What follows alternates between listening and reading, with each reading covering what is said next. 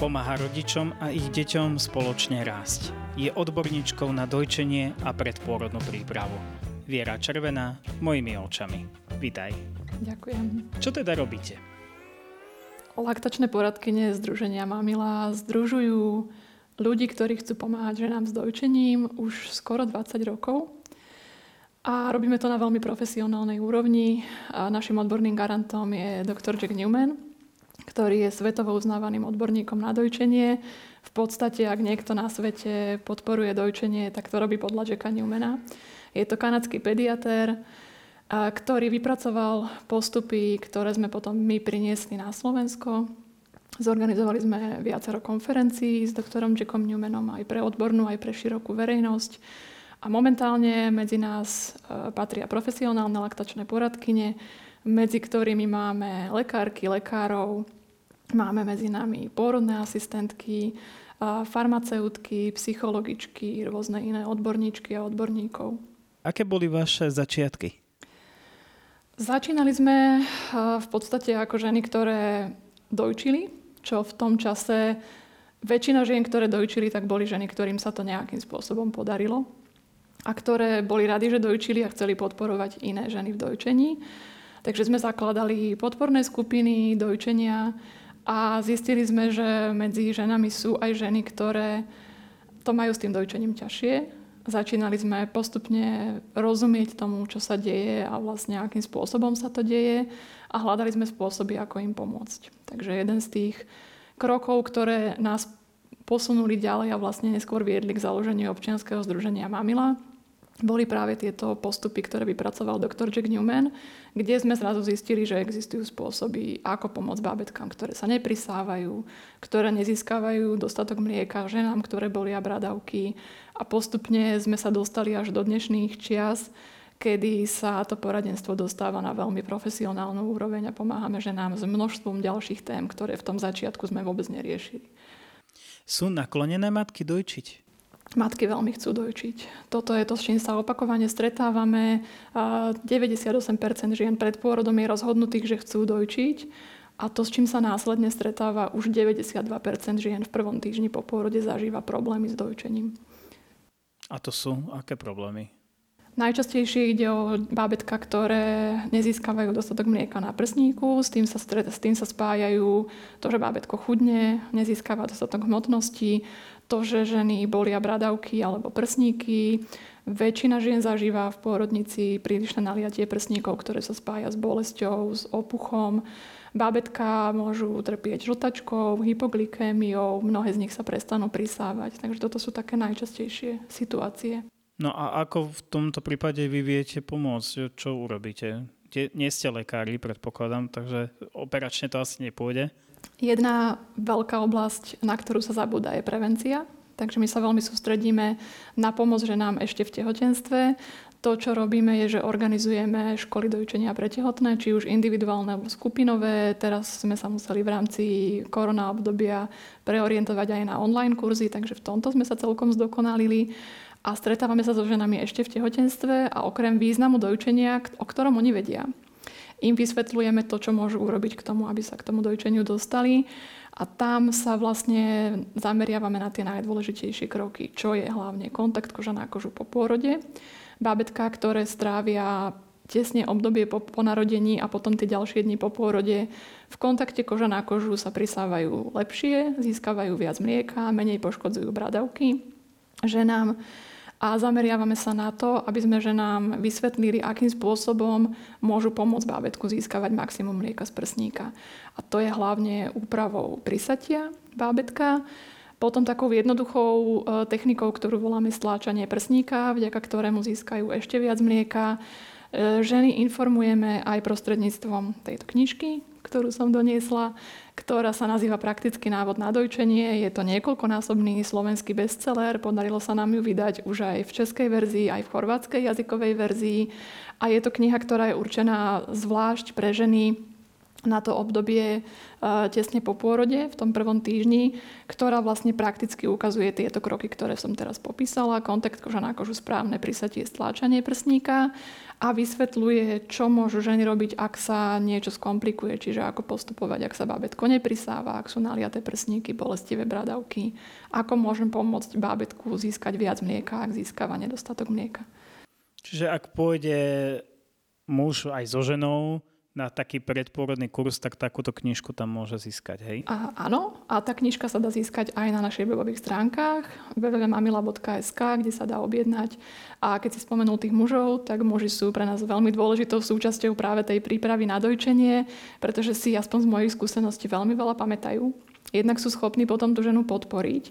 A keďže dojčenie je presahujúce aj do starostlivosti o dieťa. To nie je len o tom, že dáte prsník a bábetko z neho vypije mlieko. Nie je to ekvivalent flaše s mliekom.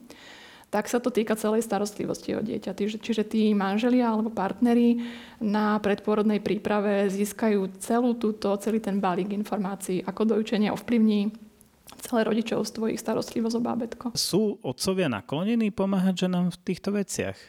Z mojich skúseností, ja myslím, že môžem hovoriť aj za naše občianske združenie, muži sú našou veľkou pomocou a silou v tomto, pretože sú to aj ich deti, je to aj ich dojčenie. Takže pomáhajú ženám, keď už len tým, že tej žene podajú vodu, keď už len tým, že sa zamerajú na to, aby v prvých týždňoch pomohli s niektorými prácami, ktoré možno predtým robila žena a teraz vlastne ich preberie muž, pretože sú to ich spoločné povinnosti, toto nie sú len ženské práce tak e, ten, žen môže, ten muž môže pomôcť uvariť, môže zobrať staršie dieťa na prechádzku a týmto pomáha s dojčením svojej žene a pomáha jej s vytváraním vzťahu so svojím bábetkom a de facto tým pádom pomáha vzťahu so svojím bábetkom aj on. Keď rozprávame o vzťahoch, e, môžeme povedať asi, že sa dojčením zlepšuje aj vzťahová väzba, však. Ako to ty vnímaš? Je to tak? Je to jednoznačne tak, dokonca do tej miery, že dojčenie je nástrojom vzťahovej väzby. Tieto nástroje a celkovo vzťahovej väzbe vlastne popísal William Sears, ktorý je uznávaný pediatér americký a ktorý sa venoval tejto téme vzťahovej väzby a ako jeden z faktorov, ktorý ovplyvňuje vytváranie vzťahovej väzby, tam zadefinoval dojčenie. Okrem iného to, čo som spomínala, kontakt koža na kožu po pôrode, nosenie, spoločné spanie, reagovanie na plač bábetka a súčasne vytváranie priestoru aj pre tú ženu a pre rodinu, aby našli aj samých seba, aby mali aj pre seba priestor. A v tomto všetkom vlastne to dojčenie pomáha, pretože dojčenie uľahčuje aj spoločné spanie, uľahčuje nosenie, uľahčuje reagovanie na potreby bábetka, dojčenie často pomáha, keď už nič iné nepomáha, dojčenie pomáha, keď bábetko pláče, keď je nespokojné, keď nevieme, čo mu je. A pomáha aj práve v tej časti, na ktorú sa často zabúda, aby aj tá žena nestratila samu seba, aby aj ona mala priestor pre seba, pretože jej to pomáha zjednodušiť starostlivosť o dieťa a tým pádom nájsť aj priestor pre seba. A dojčenie je naozaj niečo, čo nesmierne podporuje vzťahy. Keď si uvedomíme len, koľko času strávi dieťa vo fyzickom kontakte dojčením, špeciálne staršie deti, ak hovoríme o dojčení ročných, dvojročných starších detí, tak tam vieme, že to sú poskakujúce loptičky, ktoré sa nezastavia a dojčenie vytvára veľmi veľa času, ktorý strávi to dieťa v takomto kontakte s matkou. Dojčenie pomáha nastaviť aj to vnímanie ženy na tie potreby bábetka a súčasne na svoje potreby. Takže takýmito rôznymi cestami pomáha, aby sa zlepšovala vzťahová väzba. Poďme do pôrodníc. Ako to tam vnímajú lekári, zdravotné sestry, pôrodné asistentky? Dojčenie sa považuje za dôležité a jeden z dôvodov, pre ktorý e, ženy zažívajú problémy s dojčením, je, že dojčenie má slovnú podporu. A toto je to, s čím sa stretávame veľmi často, s čím, eh, na čo vlastne naražajú ženy, že dojčenie sa podporuje a to vieme aj zo spoločnosti, o dojčení sa hovorí ako o najlepšom, hovorí sa o tom, že má výhody a vôbec sa zabúda na to, že sa k tomu musí pridať praktická pomoc. Takže ak sa súčasne tlačí na dojčenie a na druhej strane sa tým, že nám nedajú žiadne nástroje, ako to dojčenie zvládnuť a ako prekonať nejaké problémy a prekážky, tak sa stáva to, s čím sa ženy stretávajú. Stáva sa to, že sa stretnú s problémami, nikto im s nimi nepomôže a následne sa ešte navyše obvinujú tieto ženy, že to vy za to môžete, že nedojčíte. Keď si predstavíš len takú typickú situáciu, žena, ktorej sa nepodarí dojčiť a ide na prechádzku s bábetkom, traja ľudia sa ju spýtajú, a dojčíš? A prečo nedojčíš? A skúšala si aj zapražené polievky a skúšala si sa vyspať? Alebo skúšala si hroznový mušt alebo niečo takéto? A tým, že nám skutočne chýba praktická pomoc, my toto monitorujeme. V Mamile sme vytvorili spolu s ďalším občianským združením Ženské kruhy prieskum o tom, ako ženy zažívajú podporu v slovenských pôrodniciach. Momentálne ho vyplnilo viac ako 10 tisíc žien, takže je to naozaj taká dosť preukazná vzorka.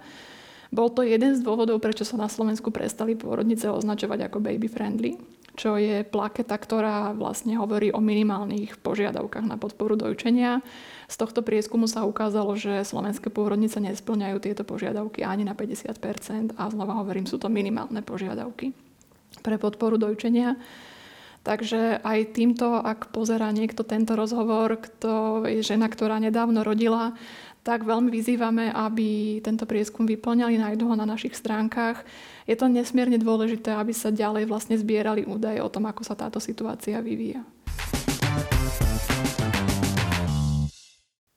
O materskom mlieku sa všeobecne hovorí, že to najlepšie, čo môže matka dať. Čo v prípade, že naozaj nedojčí a používajú matky rôzne náhrady, rôzne také prípravky, o ktorých Samozrejme, výrobcovia hovoria, že to je to najlepšie po materskom mlieku, že také som počul. Ako to ty vidíš? Výrobcovia umelej výživy v rámci marketingu už 150 rokov hovoria, že ich výrobok sa podobá materskému mlieku. A keď si človek pozrie reklamné kampane za posledných 20 rokov, tak má pocit, že je to stále niečo o mnoho lepšie ako kedysi, takže to tak neúplne sedí. A ja by som tú otázku skôr otočila znova na to, čo už som spomínala, že dojčenie nemá žiadne výhody a nie je najlepšie. A to, čo dojčenie v skutočnosti je, je norma. Je to fyziologická norma, je to niečo, čo telo bábetka očakáva a jeho psychika to očakáva a telo ženy to očakáva. Takže my vieme, že ak nie sú bábetka dojčené, tak to prináša rôzne riziká pre ich zdravie a niektoré z tých rizik sa spájajú s používaním umelej výživy. A takisto toto má rizika pre zdravie ženy vzhľadom na to, ako ovplyvňuje dojčenie ich zdravie.